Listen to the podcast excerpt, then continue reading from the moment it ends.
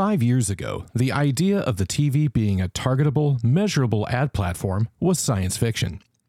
Today, Mountain is helping brands do that by turning the TV into a performance marketing machine. With Mountain, your ads reach millions of viewers via tens of thousands of customizable audience segments and get seen exclusively on premium streaming networks. That's high impact ads served at the right time, right place, and to the right audience. And if that wasn't futuristic enough, Mountain then automatically optimizes your campaigns thousands of times a day to ensure you're always at peak performance. The future is now. Visit mountain.com to learn more.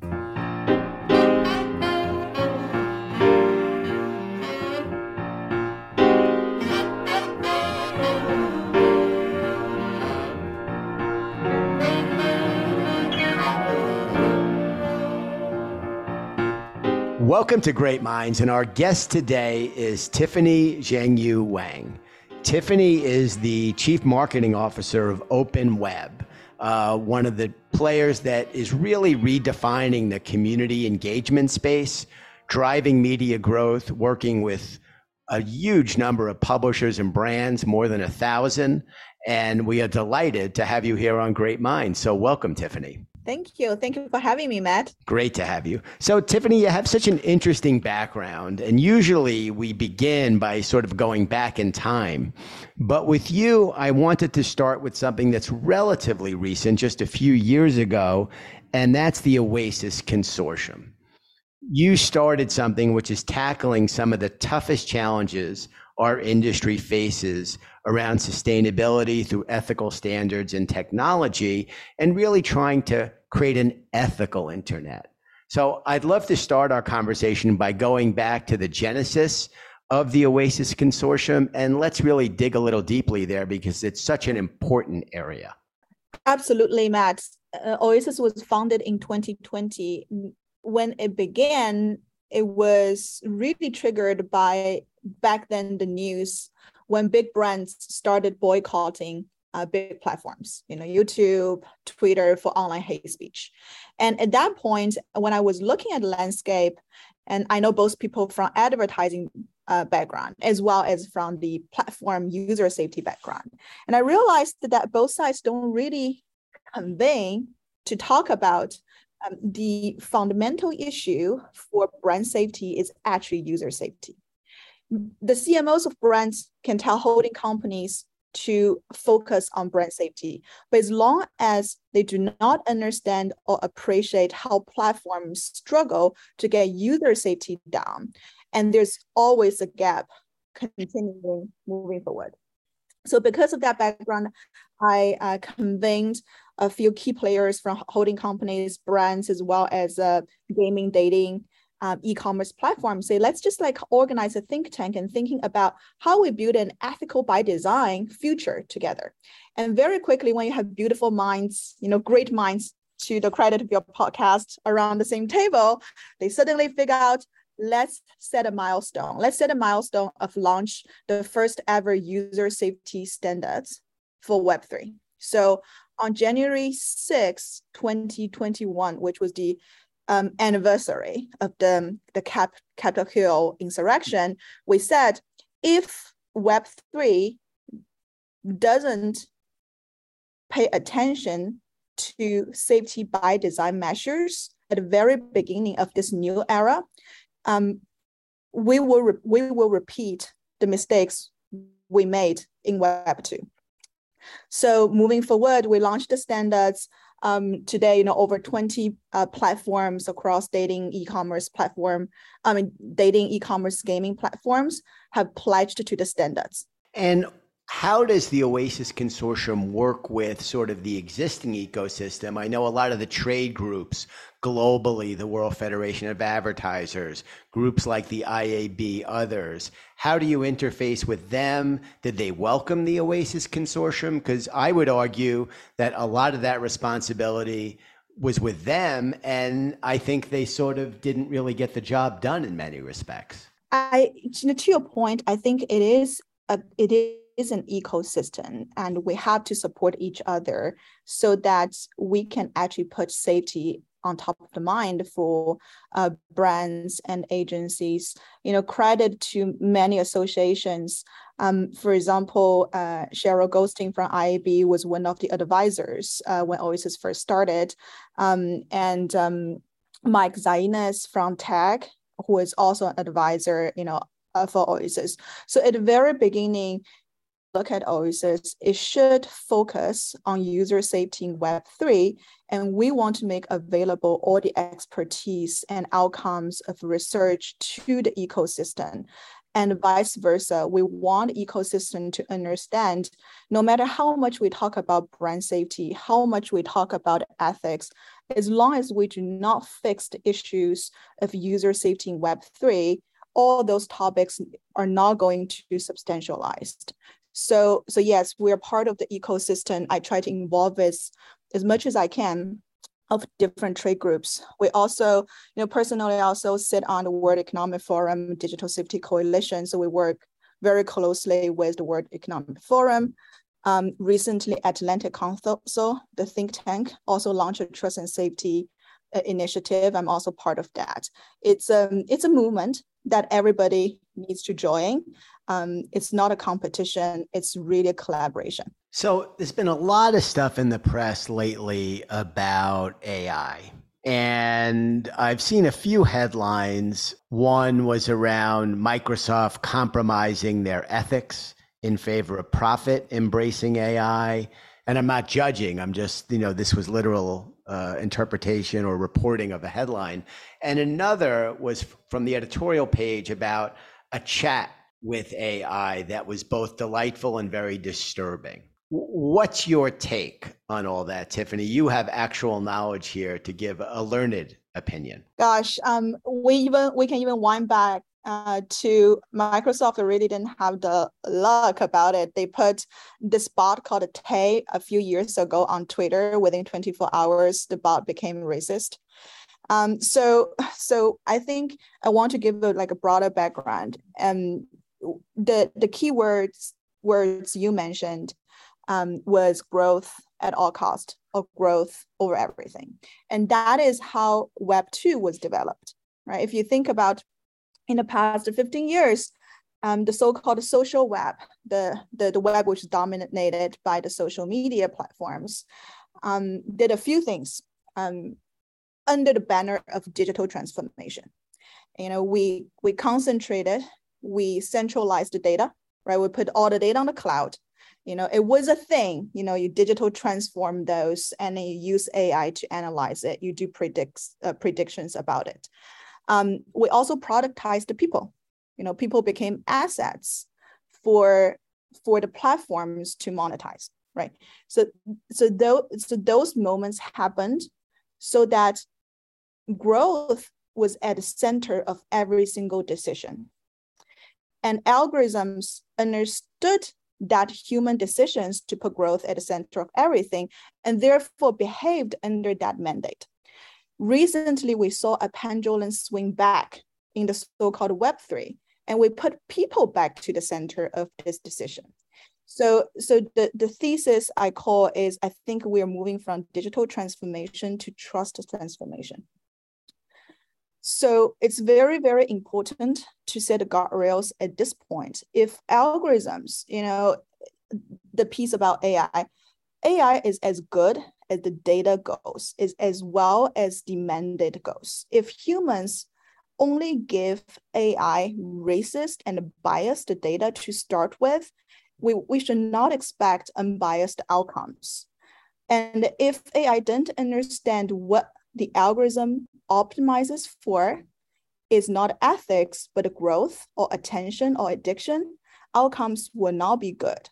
So I think collaboration in the industry between AI researchers as well as social um, scientists and behavioral scientists, ethicists, and this kind of collaboration must have. And I, the great news is I see it is happening. Oasis is a part of it.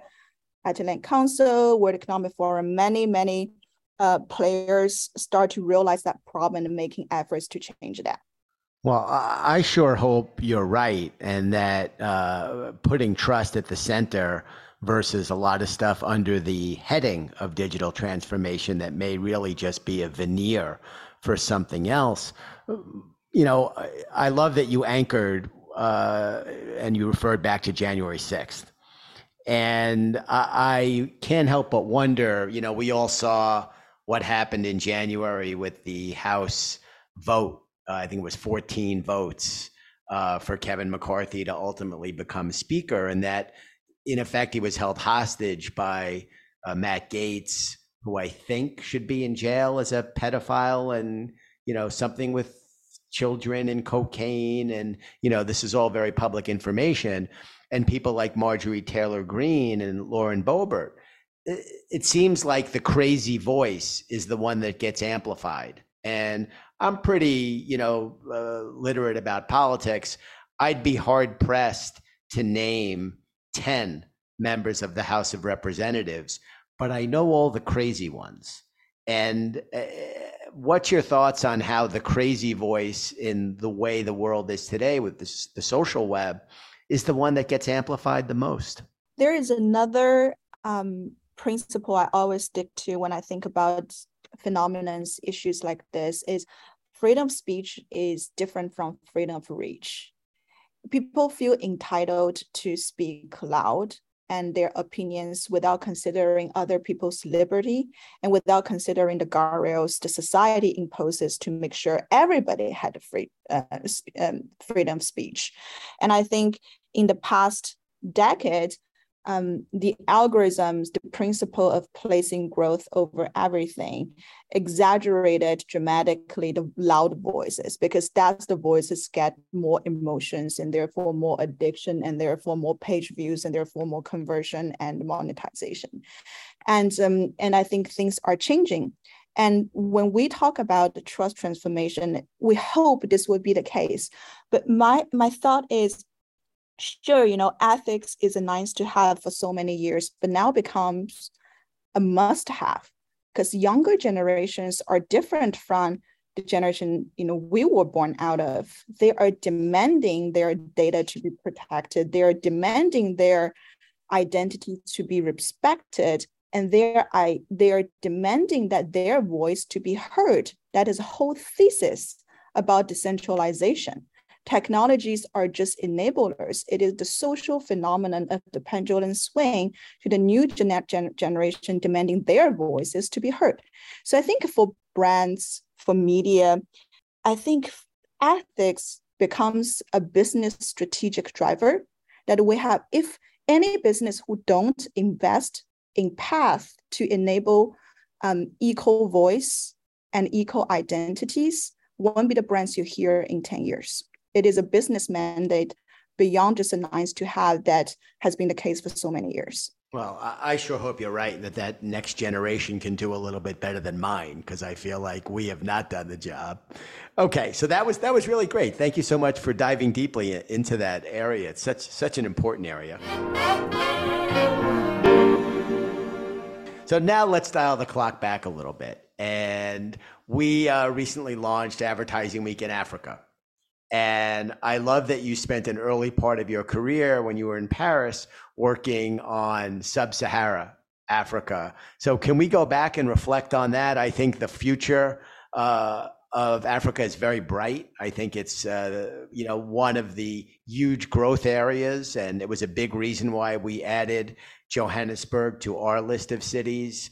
Uh, I think as a world class city, it very much belongs alongside New York and London and Tokyo and Mexico City and Sydney, where we already are. But I'd love to go back and dial the clock back about 15 years or so to your time in Paris and uh, thoughts on Africa. Yes, first of all, kudos and bravo to to you, Matt, and Advertising Week um, your global footprint is such a unique asset you know for you and it's so important when you talk about advertising. You can't talk about advertising if you don't have a global understanding of the audiences especially given where the world is heading to. So and i'm very excited to know that you're expanding to africa. I hold um, very very uh, dear to me you know my experiences there you know into today.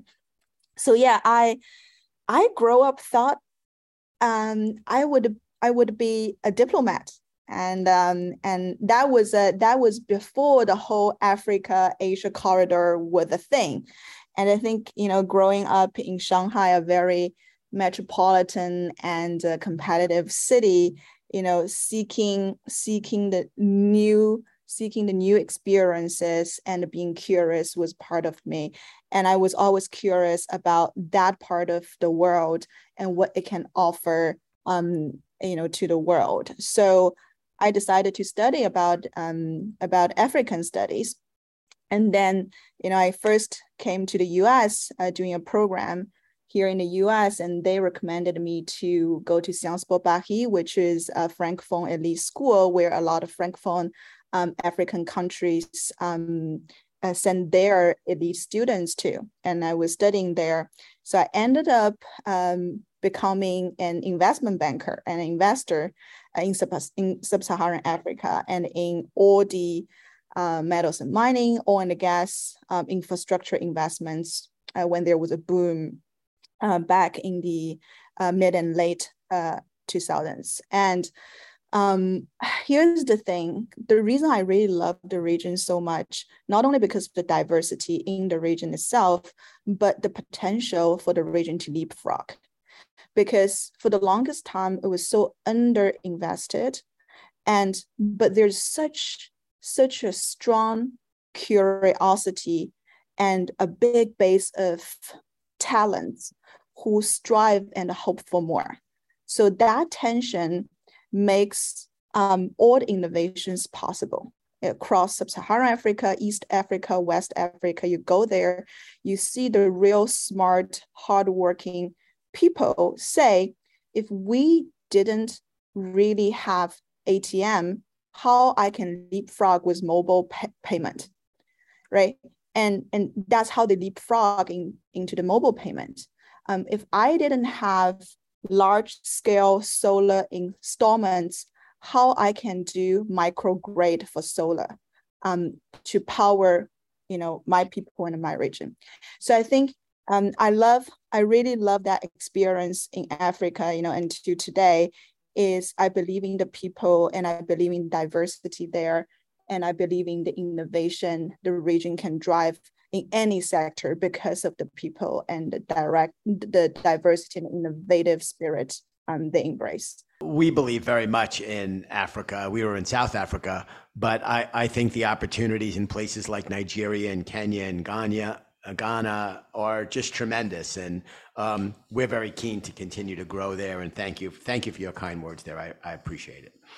Um, so Tiffany, your background is so interesting in that you've worked for big, big companies and you've done a lot of smaller, more boutique types of operations. I guess Salesforce would probably be one of the larger companies that you've worked from.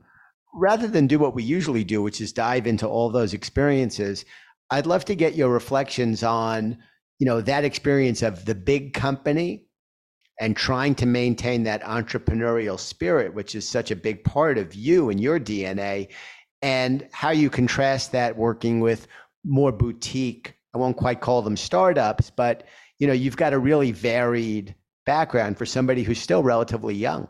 Yeah um, if you ask my colleagues who have worked with me they usually will tell you she's a fixer.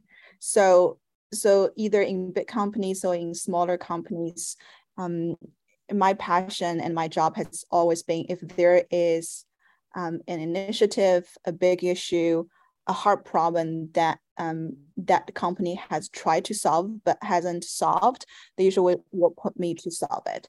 And I think to be a fixer, there are two things are that are necessary. Uh, one is empathy, and I think you know the the international background that that we both embrace um, help helps with it.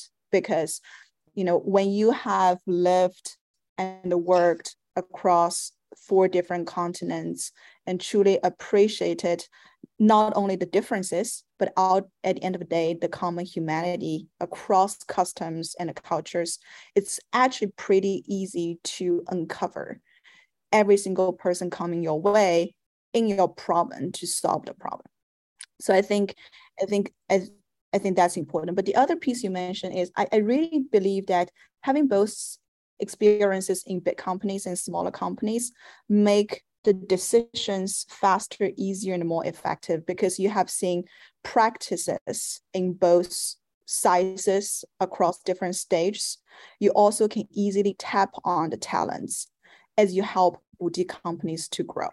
Because a company which which is in seed or Series A or Series B stages would hire very different style of executives when it becomes a Fortune 500 companies. So have having a network of the top talents in both big and small companies allow me to always hire the best talents, not just for my teams, but for the company I join, uh, for other departments as we grow. So I think the, the two pieces about having this global perspectives and therefore the empathy as well as a good network of talents you can always tap on are very important for a fixer you know to be a fixer so um so yes uh, I love that. I think I can think of no higher compliment than to be known as a fixer. I, I appreciate seeing your background and how advertising week has grown. I'm pretty sure you're a fixer. well, we, we certainly try. Sometimes I break things too, but we try to fix them if we break them. So let's talk about Open Web. Uh, I'd love to know how you got there. Tell us about uh, the journey, and then let's really dig into what's happening at Open Web. Such an interesting company, but tell us about the journey to becoming the chief marketing officer of Open Web.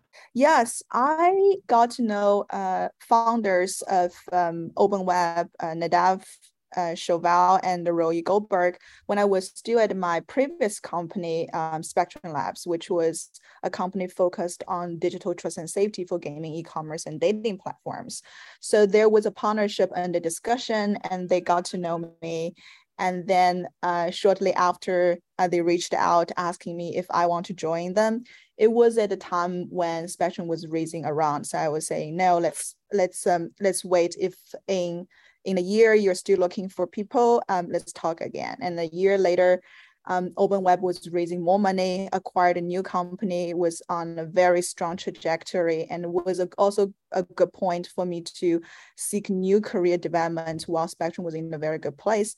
So I decided to say yes. And then I joined Open Web in August as the, uh, the chief marketing officer. When you got there, what surprised you about Open Web? What was sort of confirmed in the conversations that you had with the founders? And you've been there now about six months or so. Tell me how it's going.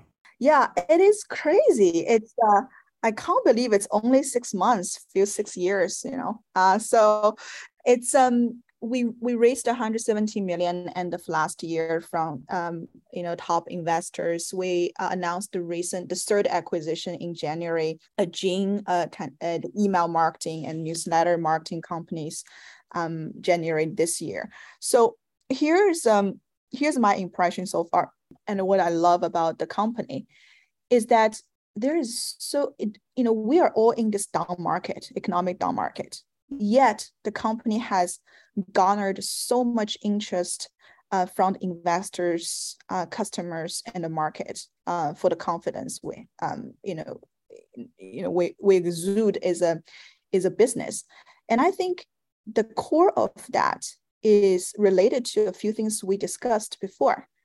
Is it really served this pen, pendulum swing to a people centric Web3. Um, because what Open Web does is that we power over a thousand publishers and brands to build their own communities, right? We, we make sure that their content on their platform is safe. We make sure that the brands and publishers can build their own communities and data without relying on Twitter and Facebook and the walled gardens. Um, and then we help the brands and publishers to monetize based on the people they gathered and the data they have with the consent of the people, right? So I think we really served well this new era of investment thesis where people should be at the center of every single decision for the business. So I think you know, so so was was pretty crazy with the fundraising, with acquisition, but at the end of the day, um, what I call and I kind of synthesized what we do under the umbrella of a, a community economy. And I think we talk too we, we talk so much about creator economy, and I think that's great. But what can businesses do in the world of creator economy?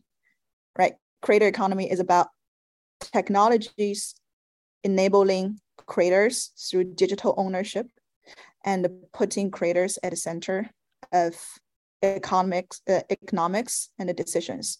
But what can business do, you know, to actually benefit and serve this new wave of creator economy and it's so-called a community economy. And for me, it follows this Maslow pyramid where you need to take care of the safety for people, and then you need to build a layer of first-party data of social graph and intent graph to understand them, to retain them, and to create a flywheel of engagement.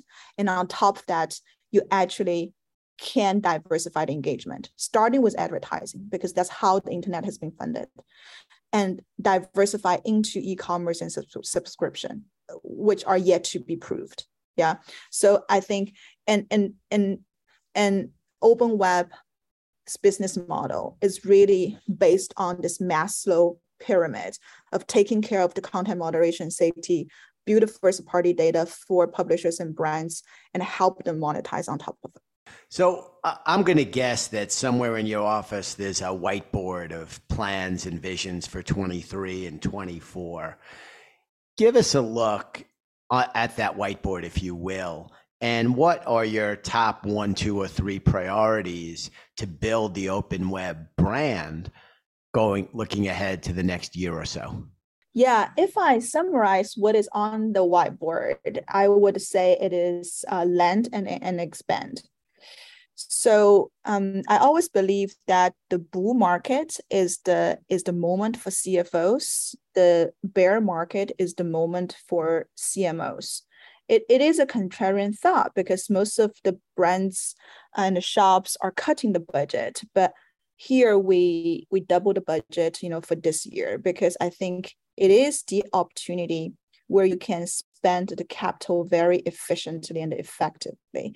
And it's where we need to build the brand longevity and the customer retention. So when I say land and expand, so we acquired three companies in the last 12 months. It is the time to consolidate the brands and, and really offer to our customers better product suite with the acquisitions that we made. And in terms of the um, expand, we actually spend we're spending a lot of time uh, looking into the whole um, AI development because not only do we believe um, the GPT 3.5 right now, GPT 4 coming up, will actually improve the internal productivity, but can be also deployed um, in our tools and products uh, to enable our customers to drive better productivity in, in the years to come, where efficiency and effectiveness will be the path to survival and thriving. Absolutely mind blowing. And I can't get my head around all the AI stuff, but I think it's going to be an absolutely fascinating part of the business to watch it unfold in the coming years. Okay, so Tip, just this, as we start to wrap, you have lived all over the world. You're in a great city now, San Francisco, one of my favorites if you could blink yourself and be anywhere in the world right now, where would you put yourself?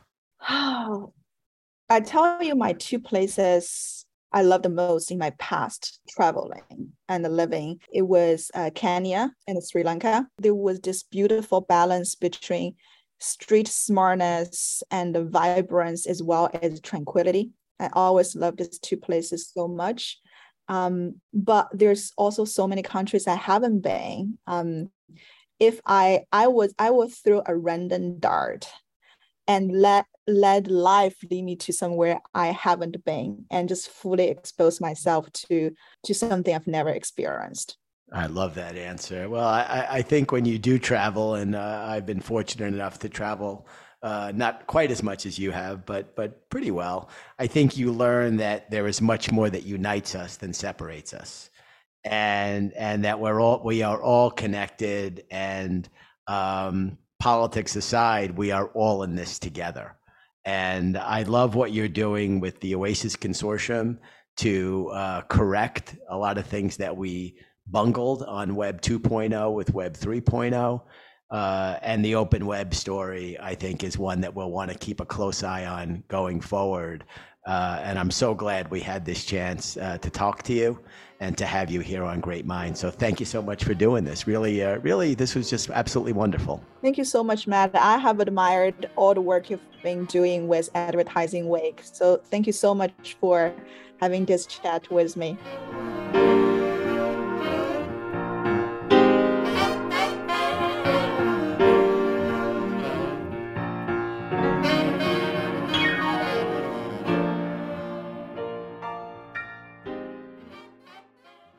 For years, advertisers struggled to tie measurable outcomes to TV ads. Today, brands can measure their impact down to the last decimal. Mountain's self serve connected TV marketing software provides real time insights that can take the guesswork out of ad measurement.